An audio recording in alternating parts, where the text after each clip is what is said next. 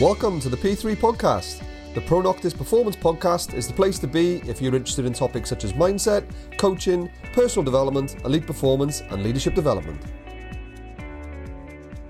Fantastic guest today. Uh, somebody right off the back of a, an a, insanely amazing 2019, which we'll get onto later on, but also someone that is taking the, the proactive approach and the power of social media to the, to the max, smashing out all their training at the moment. So I'm sure if yours that those that are following her on Instagram, you've seen it, and she's had a massive workout again today, completely at it at the moment. So let, us get straight into it. So welcome, Alice Tai. How are you doing?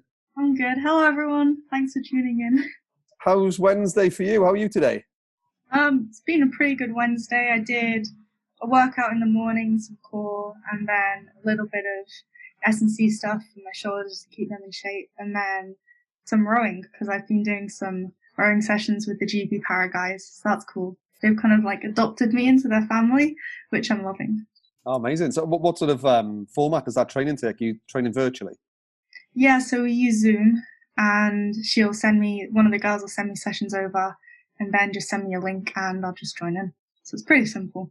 That's pretty cool. And I suppose that's that's a really good coping strategy for everything that we're experiencing right now around COVID nineteen. So how how's things in general been for you regarding the lockdown? Um, They've not been too bad. At the start, it was kind of weird because I just, it was strange not being in the pool because for the last sort of, I don't know, like seven or eight years of my life, I've been in the pool pretty much every day. And the most time I've had off was three or four weeks. Um, so it's kind of strange being in a situation where I literally can't get in the pool at all. Um, it's also strange because I'm back home with my family and my mum and dad and brother and my brother's in uni in Manchester and I'm in London. So we've not actually all been home at the same time for a few for a few years. Um, so having the whole family together for this length of time is a bit strange as well, but it's nice. I'm quite enjoying spending time with them yeah, I think I think that resonates with everybody at the minute. Where we, you know we all love our families to death, but also we're not used to spending so much time together. And uh, you try and make the best of it as you can, and make sure we're not having the little arguments with our brothers and sisters eh? as best you can. um, let's take you right back to the starting, Alice. So, you know, how did you get into swimming? So for me, there were two reasons. The first one is that I grew up in Bournemouth, or just down the coast from there, and my parents, when they were kind of younger, before they had kids, they'd see groups of friends just sat on the beach and then some of them would go in the water and others would stay. And my mum and dad would be like oh if you want we can look after your stuff and you can go in the sea with your friends. And then the person the people sat there would be like oh no it's okay like we don't know how to swim. So for my parents water safety was a massive massive thing. And then also i had a lot of surgery when i grew up. So before i turned 12 i'd had 14 major operations um, and then a few other random ones, but they don't they don't count. So I had quite, I'd had 14 major operations, and for a lot of them, I was non-weight bearing for a while afterwards. So water therapy was always really useful, and also prior to surgery, some of them I needed to build up more strength in my legs, and the only way to do that comfortably was in the pool. So it was a good sort of non-weight bearing fitness thing. So, so it's almost like it was conditional based, but it sort of sparked a love of water for you. And is is that a fair assumption? Yeah, exactly. Although when I first joined a swimming club, I I didn't want to race. I remember it was club championships, and I was behind the block ready to go. I thought it was just a normal training session, but there were loads of parents watching. And then I had a massive breakdown. I just started crying. And I went to my parents and I said, I was like, I'm never gonna race. I don't want people to watch me swim. I hate it. Um, and then I went in the little pool and did a session with the younger kids. So the development from there to now is kind of insane. Yeah, yeah. What sort of age are we talking here? I joined a club when I was, say, nine, so a while ago now. Um, but we had swimming lessons before that, and then it was our babysitter who suggested that we join a club. And then it's kind of history, I guess. Yeah. Do, do, do, obviously, reflecting back a little bit now, do you know what that, that barrier was to not wanting to race? Was it just confidence, or was it just you know scared of the unknown? I think a bit of both. I was always, I'm not sure. I enjoyed training, but I just I didn't want people to watch me swim because I don't know. I can't remember what I thought at the time, but probably it was just I didn't want people watching me race. Um, but I, I got over it. Thank yeah, God. thank God. Yeah, and especially when you fast forward ten years or so to last year. yeah, exactly. Huge change, isn't it? And then, so how you know in terms of those initial, so getting over that barrier and then starting to initially race. It seems, you know, just looking at your, you know, your CV and your race history, seems that things progressed pretty quickly. Is that fair? And and I don't mean that in terms of, you know, to dismiss all the work and the training you did that, but it seems that you know your career accelerated exceptionally quick. Yeah, I one of the phrases I use a lot when people ask me is that it snowballed because it really, really did. I started training properly when I was maybe well, properly as in actually training more than once a week, um, like actual club sessions rather than lessons. Probably started them when I was 11 to a decent level, and then I got talent scouted when I was 13 no, oh my gosh, no, I was younger. I got talent scouted when I was 12, and then it literally snowballed. I had um, the regional coach come over and say, You need to be in Sheffield at the weekend um, in a few weeks. You need to be in Sheffield in a few weeks for the weekend. And my mum laughed at her. She was like, There's no way we're going to be in Sheffield in a few weekends. Like, that's silly. Um, and then my grandparents ended up paying for it because it was pretty expensive for us at the time because I had no funding at all.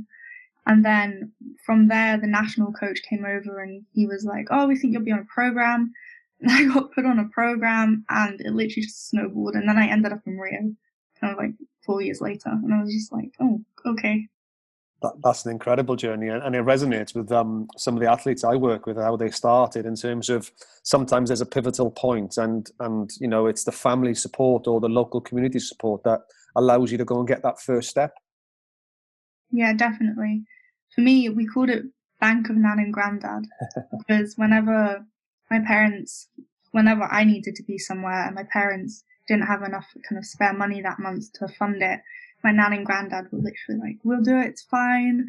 So everyone's sort of definitely before I got selected and got funding properly, they pretty much put their neck on the line for me. Mum was getting up at like half four in the morning, four a.m. to take me training, um, and it was just a lot of effort on their half. But I'm really grateful for it now.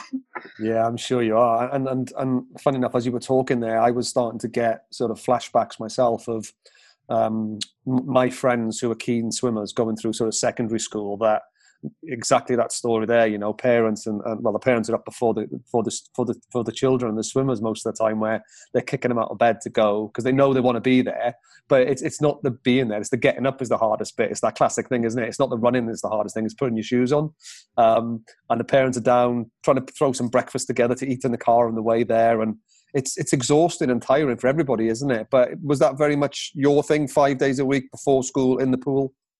Yeah, um, my mum talking about making breakfast. I'm not entirely sure why she did this, and if I was a parent, I feel like I probably wouldn't. But she used to get up way before we did to for swimming, and she'd make us bacon sandwiches um to eat after, which is crazy because obviously you have to cook the bacon. Yeah. Um, so she, she's crazy. But uh, you know, it was nice to have a bacon sandwich after training. Um, yeah. But yeah, I'm just. I think I just grew up with it almost. I was so young by the time I realized that it was kind of insane. I was getting up so early and training and going to school. It just it was natural. Yeah, and it's, it's the dedication, especially at that young age. Though it's the dedication of not just obviously the athlete and the child. It is such important to have that right sort of environment for success, isn't it? And oh, yeah. thing, things like your mum getting up to ensure that a you get there, but b you've got something to eat before school. That is so so important, isn't it? Because you need to be able to train again the next day. Yeah, exactly. And with homework and stuff, we'd be getting getting home after evening training pretty late, and she'd be making the food, or my dad sometimes would make it if he was in from work. Most of the time he wasn't, but my mum would like make the food, and me and my brother would do homework, and then we'd literally finish the homework, eat, then go to sleep, um, and do it all again the next day. Yeah. So it's a lot of it's like a whole family dedication, especially at the start. It's not just it's not just the athlete ever. Um, so in terms of you train what almost twice a day, Monday to Friday, doing your either side of school. Was that was was that right? And then compete on a weekend when there was races. Yeah, pretty much. Some depending on the club and the squad I've been in. Um, it was swim in the morning, school then evening, and then either we'd have a session on Saturday morning or Sunday evening. Um, so I much prefer training on Saturday morning because then you kind of have the whole weekend. Whereas if you train Sunday, you have the weekend, but for the whole weekend you're just dreading that session. Uh, so I much prefer finishing finishing the week on Saturday morning. Um, but yeah, even now with uni, I train in the morning, head to uni, um, then come back from uni, train in the evening. We have a gym at uni, so in between like morning and afternoon lectures, if I've got enough time, I'll go and do a gym session. So it's all kind of fitting it into the day. Yeah, yeah. Well, it's a it's a professional athlete's life, isn't it? With you know university crammed in as well, you know, and it's busy, busy time. So clearly, you're you're dedicated and you're motivated. Have you ever had any snags with that in terms of you know some moments? Uh, have you ever sort of risked falling out of love with the sport? If that makes sense. Oh yeah, definitely. I had a massive kind of dip going into Rio, and I actually quit the sport for three months just because I wasn't mentally in a good place with it. It got to a point where I was actually going on to poolside, and I was having like really mild panic attacks because I didn't want to get in the pool, um, and I just didn't want to be in that environment. And then I came home and just started afresh, didn't swim for a while, and my very first coach started getting me back. We'd start like five minutes in the pool and then built on that.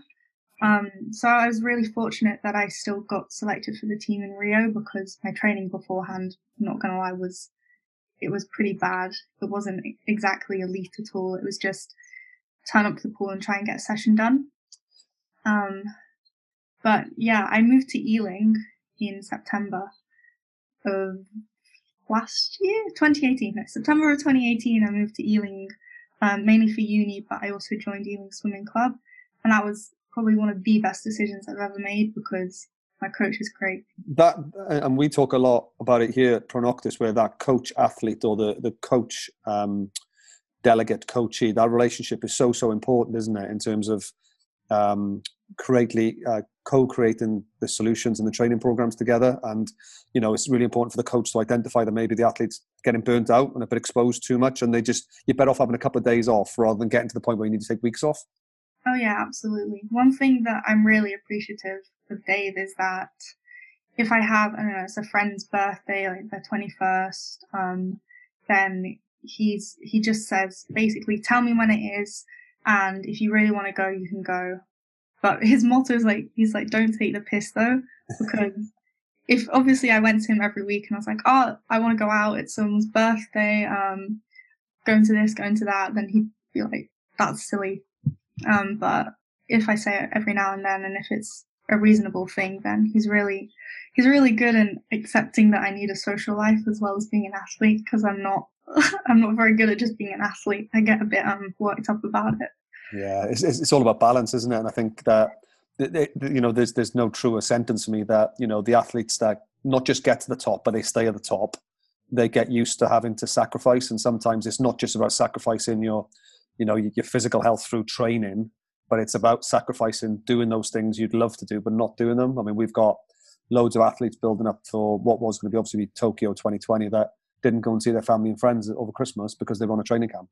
But that's how dedicated they were. But they knew that you know the bigger picture or the bigger goal was always at the forefront of their mind.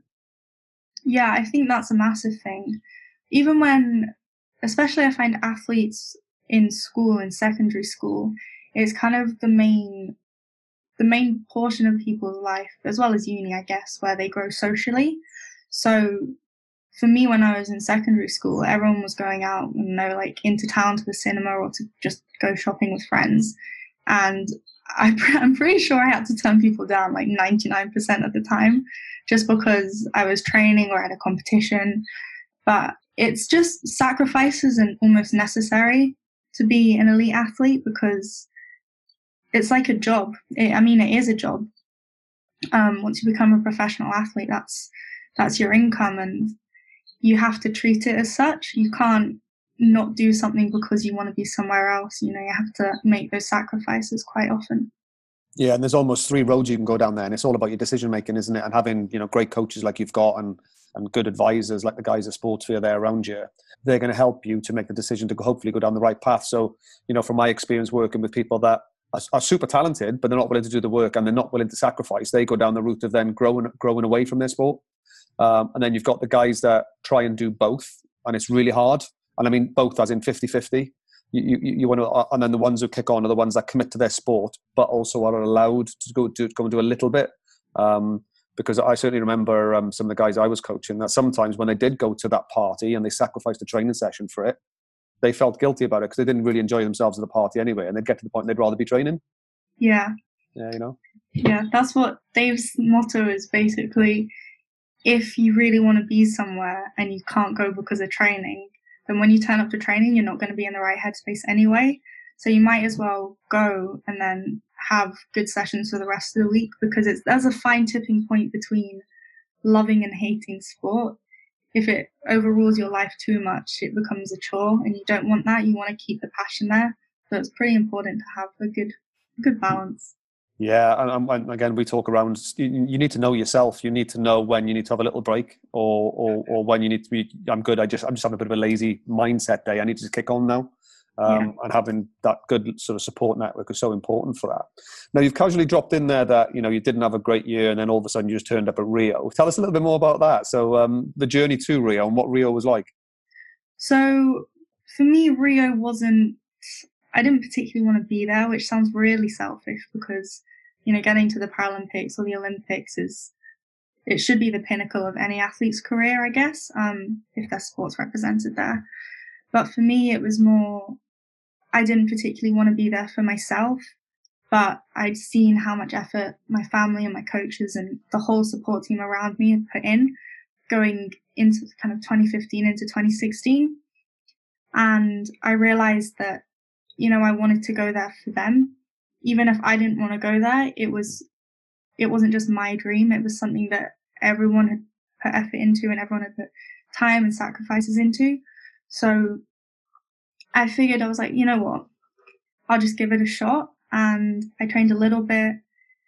Um, and then I didn't actually qualify. I never made the qualifying time, but I spoke to the head coach and he just he was he basically told me my place was guaranteed after one of my races, which took a load of pressure off of me because I knew that if I was on the team, then I'd have the time between trials and the games to try and really focus, um, which was hard because I wasn't in the right headspace for it. But when I got there, um, winning because I got a bronze in the individual, my 100 backstroke, and then we got a gold in the relay.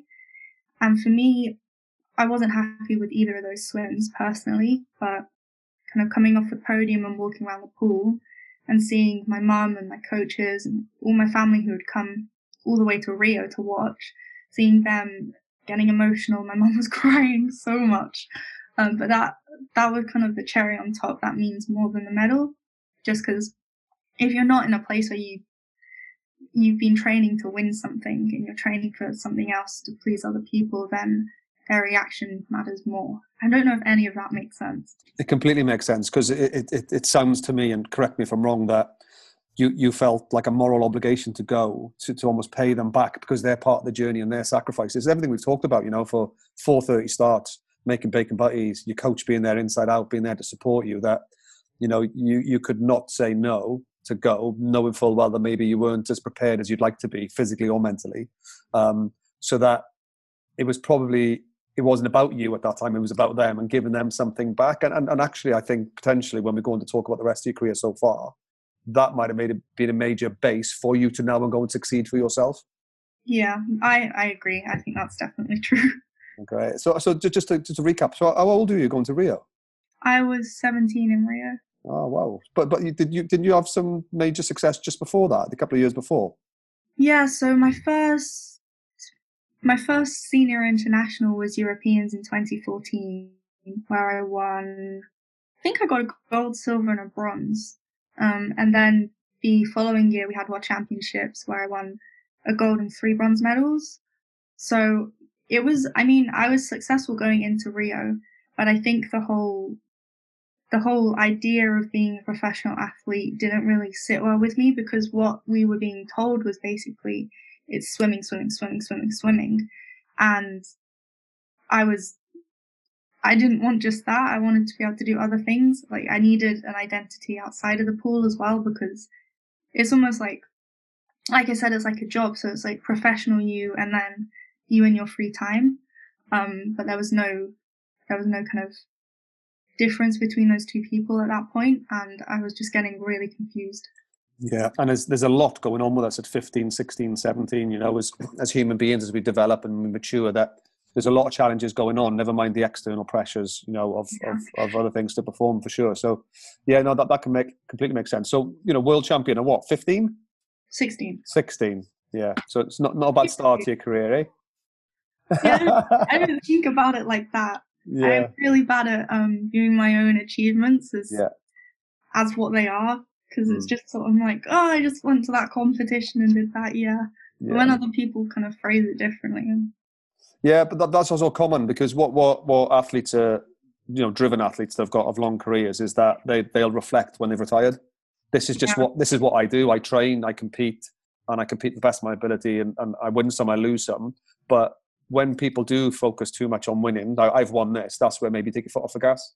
So it's actually a, a positive trait, I'd say. I don't know what you think about that. Yeah, I think so. I'm also I don't understand how people get so caught up in medals, especially in para sport, because I don't know, between now and next year, there could be someone who's had an accident at the start of the year which has left them permanently disabled and they could have swam previously and they can get back into the pool and then get classified and I might end up racing them and they may be way better than me. So, you know, getting fixated on medals is just a bit almost I mean it's a good thing for motivation if that's what you're into, but also it can it can be your downfall as well because you don't want to have a mindset where you're like, I want to win everything. Because if you don't but you still have a good a good result from your own race, then you might be disappointed. Yeah. So I kind of just want to do the best that I can do, and then medals are cool. So, so, so what is it that motivates you then? Um, I just enjoy doing things. That so random, but I enjoy training a lot. I enjoy feeling like I've come off a session, I've pushed myself harder, and I'm going to go faster. Uh, in the pool, I love seeing progress from the start of the season to the end regaining fitness, getting better in different areas. Uh, so I think just self improvement. I quite enjoy. So, for example, my 50 freestyle, I hadn't swam my best time in that since 2014. And then I started swimming it again going into 2019, and I took just over, just over, just under a second off my personal best, which is huge to think. So between 2014 and 2018, I hadn't got a PB in my 50 freestyle at all, four years. And then in the space of a year, I dropped about a second, just under. So for me, that's what motivates me, you know, like being able to get in the pool and going, you know, I've got everything prepared for this. Um, and I just, I just want to keep getting better in everything. Yeah. No, no, there's, there's, there's certainly no no uh, no shame in that for sure. I mean, what some of the acronyms we use as coaches is um, we use an acronym of SEL, SEL. So so the environment needs to be safe for, for an athlete before anything else. So it sounds like you've got that with your coach. Obviously, the, the way you're talking about, you can see that, and and you can see you light up when you're talking about the local swimming club. So you're in a safe environment. You need to enjoy it. That's the E bit. You know, you need to be safe. You need to enjoy it, and there needs to be learning taking place. So your coach plays a massive part in that, but also your mindset and approach to learning. And then once you've got those three through dedication, hard work, and deliberate training, you're increasing your chances of making those improvements. Is, does that resonate with you there? Absolutely. I love one of the best things about Ealing where I swim is that it's an able bodied club. And within my squad, I'm the only para swimmer. So in sessions which would have been easy with a group of para swimmers, they're so much harder because Dave will Dave will make me go off the same times as everybody else they might have fins on or different equipment which I can't use. And Dave will just be like, "You'll be fine. Just swim a bit faster." So he's a bit relentless in that sense, yeah. but it's good because I know that he's not letting me slack at all. So for myself, even if I'm absolutely dead at the end of a session, if I know that I've given 110% and that Dave's been part of that, and everyone in the squad, to be honest, kind of, if we see someone dying, we're like, come on, you got this. So it was really positive. So I really enjoy that aspect. No, brilliant. Then it goes back to that environment bit again, isn't it? You know, when in the right environment, you, you push each other on, don't you? And and even if you end up competing and racing against each other, it's all about that, that team cohesion to push each other to get better. So the next step, if I remember rightly, then was you went on to the was it the Commonwealth Games in 2018? Yeah. Yeah, yeah. Where where was that again? Where? Yeah. They were in Australia, Gold Coast. Ah, of course it was. Yeah, yeah, yeah. Of course it was. So how how was that?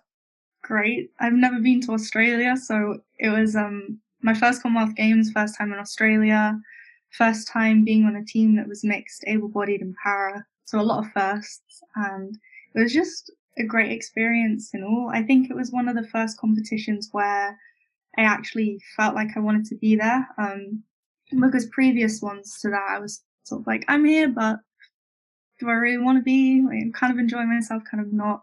But Commonwealth was the first one where I remember being behind the block and thinking, I want this, like I want to be here, I want to swim well.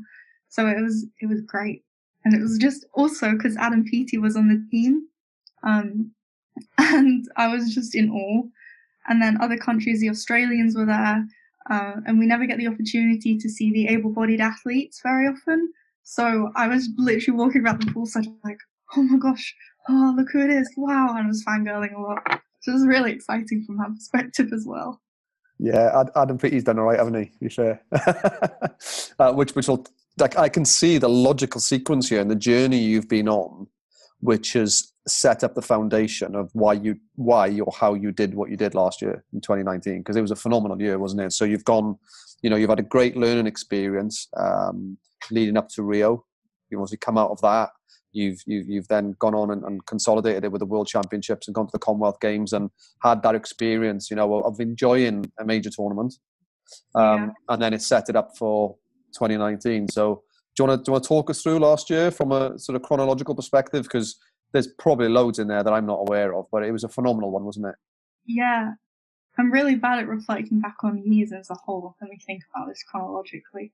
So I think the first, well, there were two things. It was World Championships and then um, Berlin, which was a, a, competition as part of the World Series. Yeah. So, and also trials. Wait, let me think.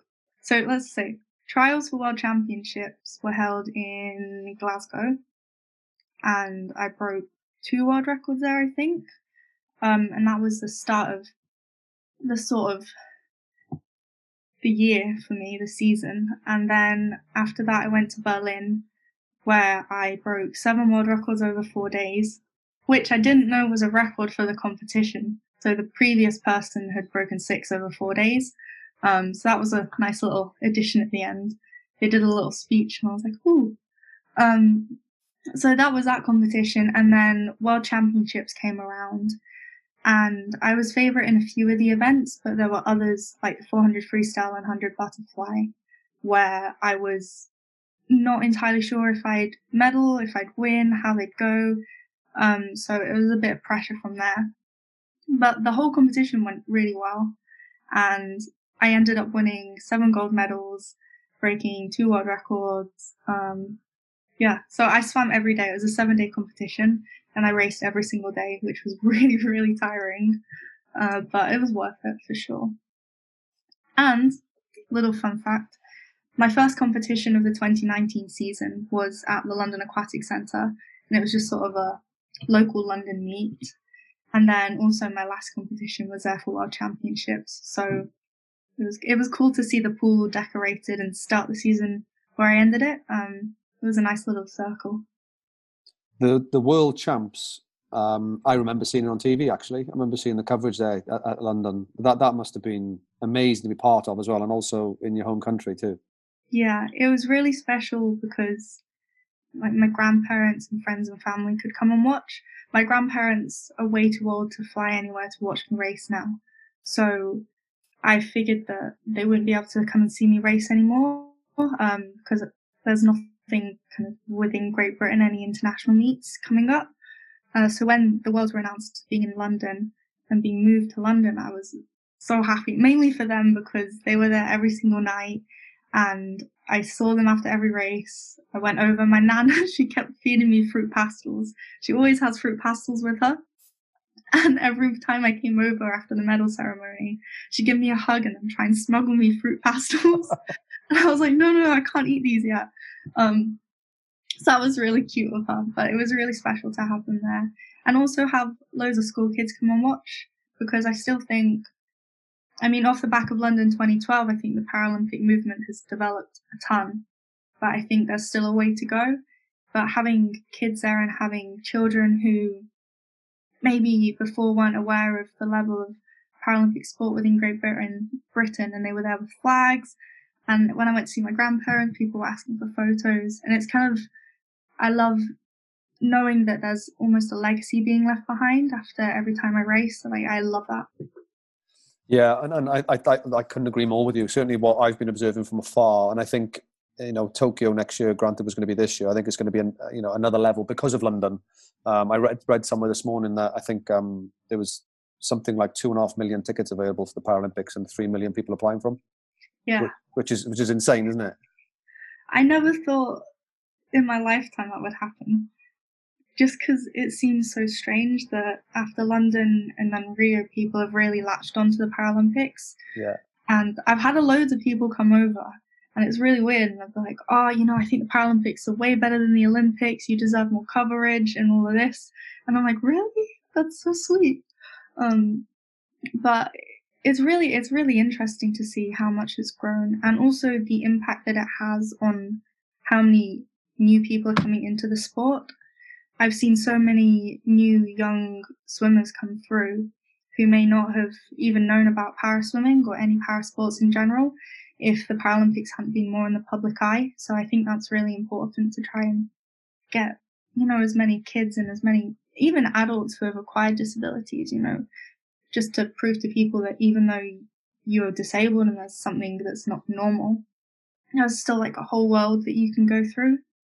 And, yeah. And that, and that was a big part of the London 2012 legacy and beyond, because I mean, you obviously would have been watching that, you know, coming through and I want a piece of that action and, and, creating that legacy that inspires the next generation. And, and, and, already you're doing that. And it's not something you probably want to consciously think about now, but there, there are people, you know, probably on this call that are looking at what you're doing and going, right, I'm going to do that. And that's, that's what we need for the next generation to, to go and to and grow to the next level, isn't it? That's how sport works. Mm. I mean, there was a point where everyone thought Michael Phelps was unbeatable, and then Caeleb Dressel's broken his 100 butterfly world record, um, another American swimmer. So, like, everything has to move on and get faster. So, yeah, it's, it's and this is why that environment's so important, you know, that you, you need belief. You need belief in yourself, you need belief in your coach, you need belief in your team, and you need belief in the process, the training program you're following. And if you're playing a part and contributing towards that and you're doing it as best you possibly can, you can increase your chances of success. If you don't believe it, if you don't think you know you've got that internal competitive drive, then you, you're probably going to fall short, aren't you? So yeah. um, there's bumps along the road. That's life. You know, life's unfair. Goalpost move. End of. Accept that. What else can we do? Now, what can we do about it? Just everything within your control, really. One of the things is that you can never control everything. There are going to be some things which happen, and you just they're none of your business and there's nothing you can do. But everything that you can control, you know, it's great to if you're confused about what you can and can't, you can write lists. It's pretty simple, um, and just try and do that every everything you can to just go towards those goals. You know. Yeah, for sure, and I think a lot of people sometimes when they they know there's things they can be doing, you know, to work towards their goals, whatever that is in life, and they're not, and they're self sabotaging or they're procrastinating. That's when they get a bit mad and angry with themselves. Yeah, know, absolutely. You know, whether it's a little cheat meal when they shouldn't have, or they skipped that session because they didn't feel like it this morning. It's it's that guilt afterwards, isn't it? And then you know you need to learn from that and move on. It's when you when you do that consistently is when you're affecting your your output or your performance. Yeah. Well, one thing I'm not sure who told me it, but it stuck me with me for a while. In swim sessions, we train nine times a week, and if you skip 200 meters over those sessions, then that's adding up to almost 2k a week that you've skipped. And then over the course of the year and the whole training, that's quite a lot of meters you've skipped from something which is so minimal each session. Yeah. Um, so for me, you know, trying to do absolutely everything I can because everything you can put that mindset towards everything. if you spend a little bit less time doing something that you want to, um, you want to improve upon, then over the course of a year or even longer, you know, that's going to add up. So just being aware that even the smallest things that are in your control can really affect the outcome.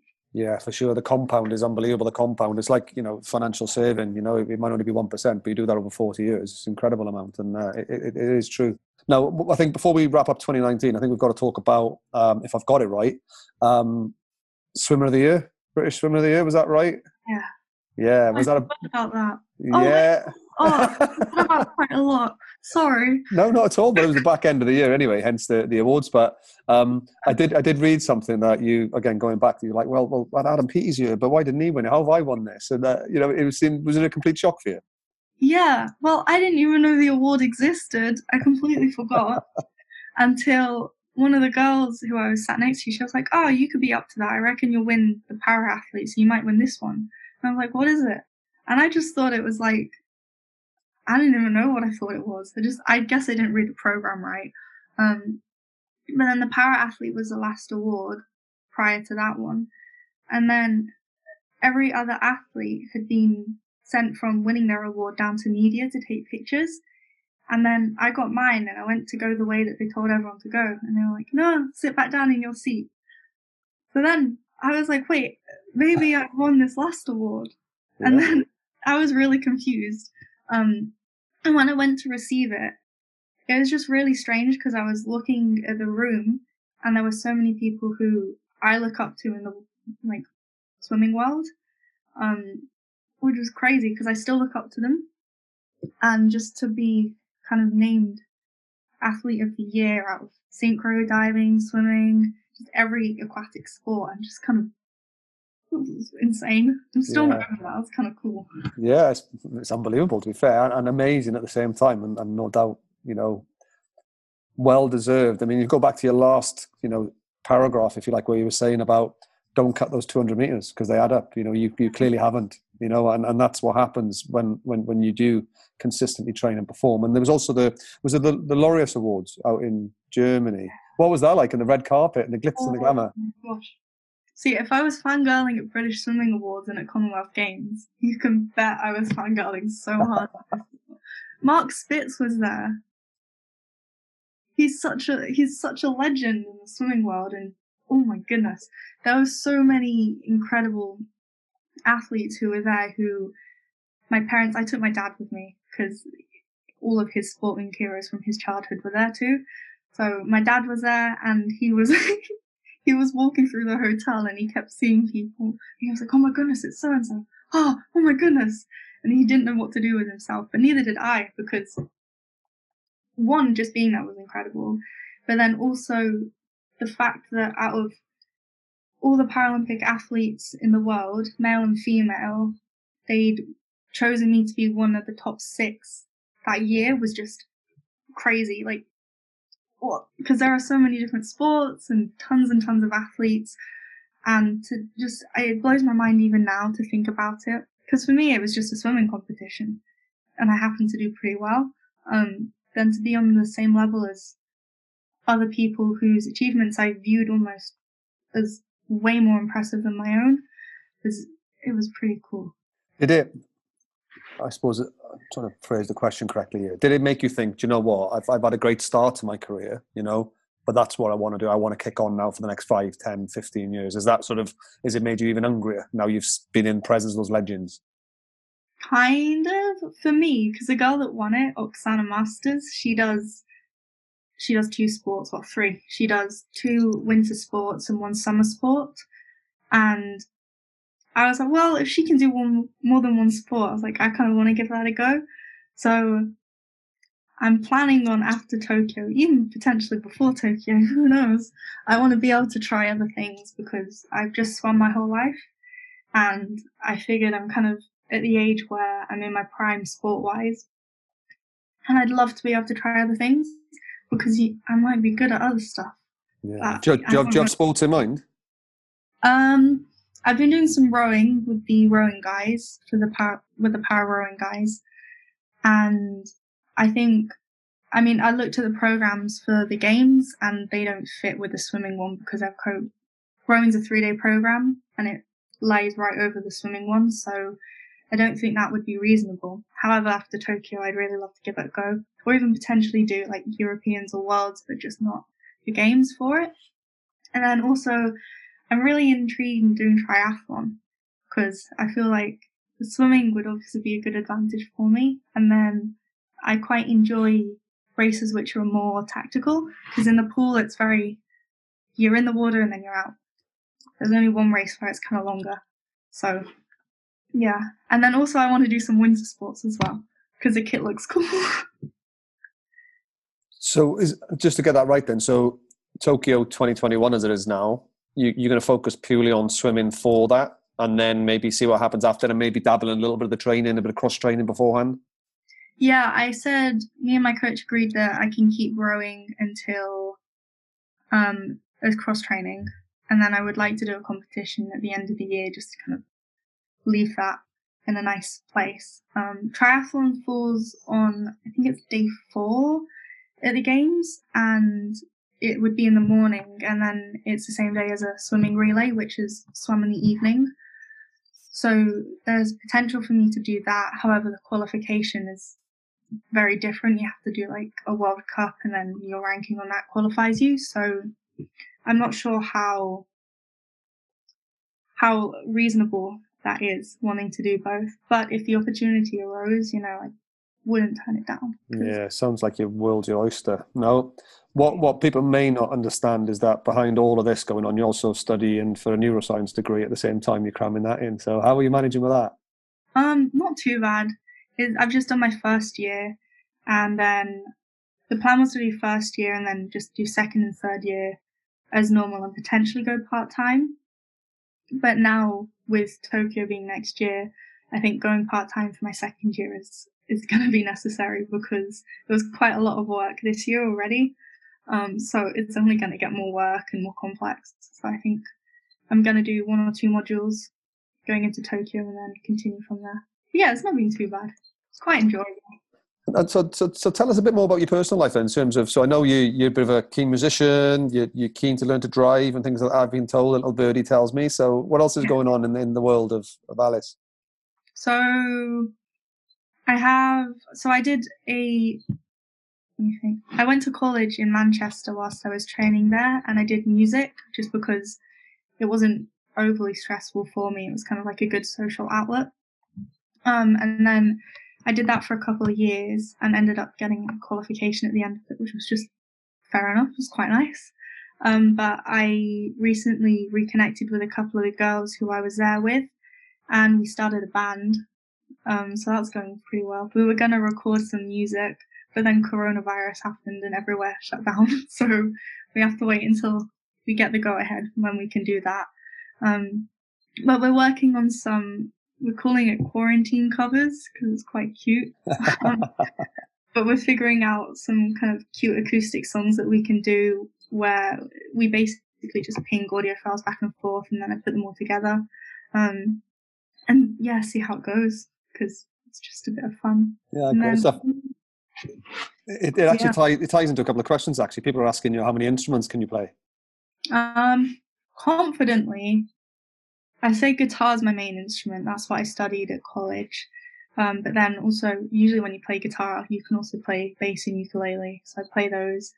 I played, I was in an orchestra playing clarinet for a little bit when I was younger. And then when swimming took off, I kind of stopped, which I'm sad about. I wish I could start that again, but I can play clarinet fairly well. I'm quite competent. And then also piano, which is I guess it's almost a given because I did start music at uni and then I realized that I wanted to keep that more of a just a hobby and something I enjoyed rather than having stress of assignments with it.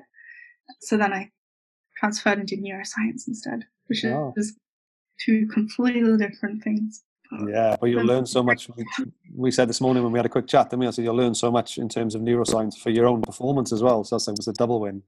Um, I'm keen to get yeah. into the questions, Alice, to be honest, because time's ticking on. Um, a couple of technical questions and some advice. So, any top tips on tumble turning? Um, for me, one of so a drill first that I used to do with my coach when I was younger. It was like he made it into a game. You stand for the pool normally like this, and then when your coach says go, you have to do a forward roll as fast as you can, and then jump off the bottom of the pool into a streamlined position. You don't streamline like this. Yeah. I'm gonna do my example. Um, so you push up into that, and then if you have more than one person in the pool, it's great because whoever's the slowest is out and it just turns into a game, but it really gets the rotation speed up. And then we used to break down the turns. So you'd go into the wall. You want to keep your head down because it helps the rotation. It's faster in general because if your head's up, obviously there'll be more resistance. So keep your head down. And then we used to flip onto the wall and put our feet on it and like then scull in that position just so we could set it and make sure our feet are in the right place for the most powerful drive. And then from there, we'd progress into actually pushing off the wall from that position, and we just reduce the time kind of sculling with our feet on the wall. I hope that helps. Yeah, yeah, brilliant. Yeah, I, I fancy giving that a go. Actually, I hadn't thought about that context. It was really, really good. Um, another question about um, any top tips for training for sort of fifteen hundred meters in, in a pool. For fifteen hundred. Yeah. Just a short sprint. yeah, yeah. you don't need any distance training for that. No, definitely distance in training is a lot and doing a lot of stuff based on the pace you want to hold for it. So you don't want to be, maybe you can do a set of hundreds or 200s, 300s, 400s, I don't know, whatever you're comfortable with and hold a pace for it. Um, and if you know what sort of stroke counts or stroke rates you want to go, making sure that you count your strokes and keep everything even because in the 1500, you don't want to go out too fast. You don't want to go out too slow. You want to make sure that you can dive in and you can get on the pace that you need at the start. I don't do 1500s, but there is there's a girl that does them in my club, and she's just up and down, up and down constantly, and we'll all be doing sprints and stuff. And it's crazy training. I'm not a distance swimmer, but yeah. yeah, it's that that that specificity in the training, isn't it? You know, in terms of just trying to map it across is really important for that. Um, so uh, one also coming in. So out of all your wins to date, uh, what's been your most favourite? Hmm. I think my most favorite was probably Commonwealths. I think just it was a great crowd and it was it was just a special competition for me. I just really enjoyed myself. So probably that one. Okay, yeah, and we covered that earlier on, didn't we? So I don't think we need to go into that. Um, what what sort of land training are you doing at the moment to, to keep yourself fit? So I'm doing a lot of erging, um, so using the rowing machine a lot. I do sessions with the GB rowers through three, no, three or four, two or three times a week. Um, and obviously they're doing kind of HIIT stuff and then also power things, um, aerobic. So I'm getting kind of almost like mini swimming sessions within that, um, where my heart rate sits and that's been good. My dad, he gets sent through circuits. He's part of this like little squad at our local leisure centre, and he's being sent through circuits from the training guy. So sometimes me and my brother will join in with him. If he really doesn't want to do them, we'll be motivating him, like, come on, dad, we'll do it with you. Brilliant. Yeah, and then also British Swimming is sending me through some gym stuff, so been doing that. So just, I've kind of gone into routine now. Kind of do some core, S and C, then a row, and then in the evenings, if the weather's nice, I'll just go for a little walk because quite nice. Yeah, active, bit of fresh air and getting outside the house. And I think you know the, the the beauty of you know online YouTube these days. There's so much stuff on there from uh, HIIT training to you know s- uh, specific Tabata training to a short and blast, and you don't need a lot of kit then and a lot of space either. I'd, I'd certainly yeah, uh, exactly. uh, find that, but also just going out and going for a walk, get a bit of fresh air, and having that that active recovery is really important, especially you know late at night. Flush your legs out a little bit so you can go again the next day. Okay, doke. Last question then. So, um, do you have a favourite pool at all that you always seem to swim well in? Um, I'd say there's a pool, the pool in Berlin. It's underground and I love it, and it's got all the flags hung up. So I'd say that's my favorite pool, and I always seem to swim well in there. Someone asked me this question before from British Swimming, and I said Berlin, and they thought I said Birmingham. right. and to my knowledge, there isn't a 50 meter pool in Birmingham that was is being used. There might be, but if there is, I've never swum there. So it got put out on the British Swimming website that my favourite pool was in Birmingham. And I was like, what? I've never even swum there. So yeah, Berlin. Brilliant. Yeah, I can, I can imagine it. I can actually picture it. Um, okie dokie. And last one from me then. So obviously Tokyo's slipped until a further date, you know, 2021. What's what's what's in your head? What's your plan moving forward in terms of adapting your training um, and getting yourself there in sort of peak fitness? Yeah, for now it's just maintaining. I think for me more than anything routine because I find on days if I get out of bed a bit later, then I'm not as motivated in the mornings to go and actually do stuff um, and keep fit. So just keeping a good routine, sticking to my program. I talk to my coach quite a lot. We call at least once a week to catch up on things. And just really, I think mindset is a massive thing right now too for athletes, just making sure that you don't overdo it because a lot of people might stress that Tokyo is next year and they can't be in the pool or can't train properly and then just be constantly doing, I don't know, like core or something, which isn't healthy in the long term. So just trying to stay on top of things, but again, like talking about balance, keep it balanced. Yeah, and doing what you can control, isn't it? And I think you've you've brought it really nicely together there because I think there's there's some learning points there for everybody, not just you know the sports people on the call, but in business, we've got a lot of clients that are still working really hard. They're doing 14, 15, 16 hour days because they're working from home now. But that's yeah. not that's not sustainable. What that is is that that's creating the chances of burnout. Um, and then it's going to take you a lot longer to recover. So um, yeah, work inside that that circular control. Be proactive. Try and get a routine as best you can, but don't worry if you don't stick to it too much. Being flexible, um, and you set yourself up for success. Well, Alice, this, that's an hour gone already. I want to thank everybody who's been online and asking their questions, and, and obviously thank you, Alice, for being so open and honest and candid with your answers. I really, really appreciate that. Thanks so much for your time. I hope you enjoyed it, and, and take care now. We hope you enjoyed the latest edition of the P3 podcast. If you'd like to engage further with us, then please come and follow us across all social media platforms. We're on Facebook, Instagram, Twitter, and YouTube. And of course, follow us on wherever you get your podcasts to be one of the first to be notified of any new content.